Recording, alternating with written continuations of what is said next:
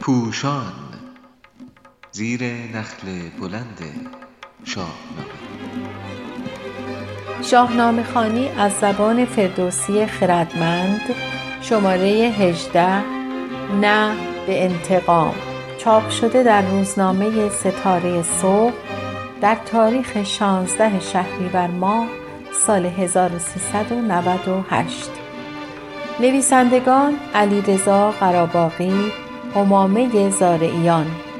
گوینده مریم قریبوند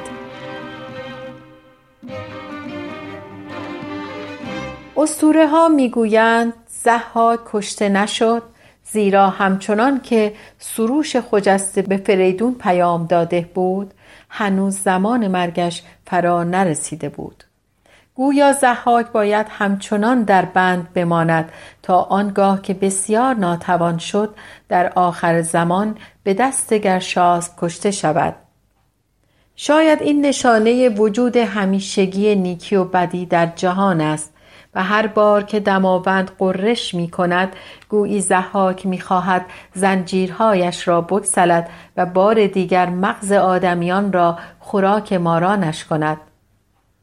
شاید اسطوره می‌گوید با نیکی کردن گرشاسب را توانمند کنیم تا از خواب برخیزد و در کنار سوشیانس زمین را برای همیشه از بدی بپالاید.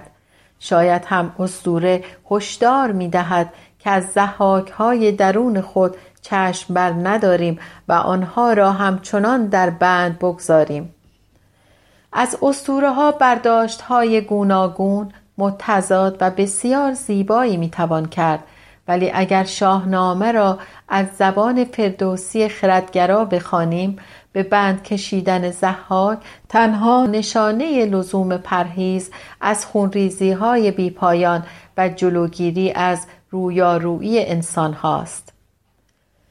زحاک در حکومت هزار ساله خود بیگمان روزی خاران فراوانی گرد آورده است. فردوسی با ظرافت نشان می دهد که نفوذ آنان بسیار است و فریدون برای بیرون بردن زحاک از صحنه حتی یک روز هم درنگ نمی کند و او را تا زنان و تازان به دماوند می برد. زحاک حتی در میان سپاه فریدون هم طرفدارانی دارد و حکیم توس این همه را به کوتاهی از زبان سروش می‌گوید که این بسته را تا دماوند کو ببر همچنان تا زنان بی گروه. مبر جز کسی را که نگزیردد به هنگام سختی به برگیردد یعنی این دشمن بسته شده را با شتاب و بدون همراه به کوه دماوند ببر و اگر ناگزیر شدی کسی را همراه ببری افراد رازداری باشند که در سختی ها آنان را آزموده باشی. زیرا زحاک باید از جامعه جدا شود.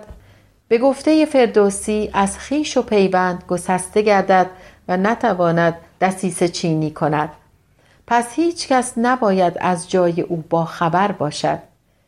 فردوسی خردمند از دل اساتیر برداشت خود را در شاهنامه باستاب می دهد که خونریزی و انتقام کشی راه به جایی نمی برد. از همین رو فریدون با بند کردن زحاک یک باره هر سه نشان زیر را با یک تیر زده است. یکی پیشتر بند زحاک بود که بیدادگر بود و ناپاک بود. دو دیگر که گیتی ز نابخردان بپالود و بستد ز دست بدان. سه دیگر که کین پدر باز خواست جهان ویژه بر خویشتن کرد راست. پس به جای آنکه جامعه را دست خوش آشوب بی پایان کند به اعلام عفو عمومی خالی کردن دل از کینه و داوری و بنیاد نهادن جشن مهرگان می پردازد.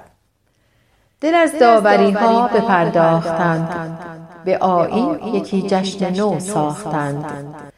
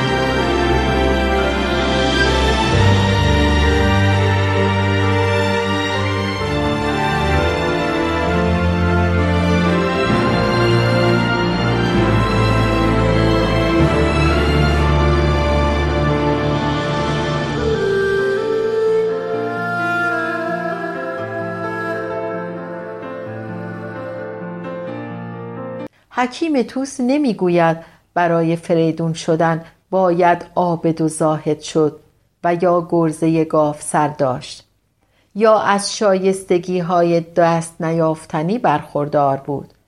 میفرماید فریدون فرخ فرشته نبود. ز مشک و ز عنبر سرشته نبود. به داد و دهش یافت آن نیکویی. تو داد و دهش کن فریدون تویی روح صلح دوستی و مخالفت با انتقام در سراسر شاهنامه ترویج شده است. فردوسی نشان می دهد در جنگ هایی که تا سقوط افراسیاب ادامه دارد ایرانیان پیشتاز مذاکره برای صلح بودند. و گرچه با پیمان شکنی های پی در پی روبرو شده اند دست از صلح خواهی بر نداشته اند. هوشنگ و فریدون و ایرج و منوچهر و سیاوش و کیخسرو همواره به صلح و آشتی فرصت داده اند و هرگاه مبارزه با دشمن ناگزیر بوده است کوشیده اند جنگ و کشتار حد اقلی باشد.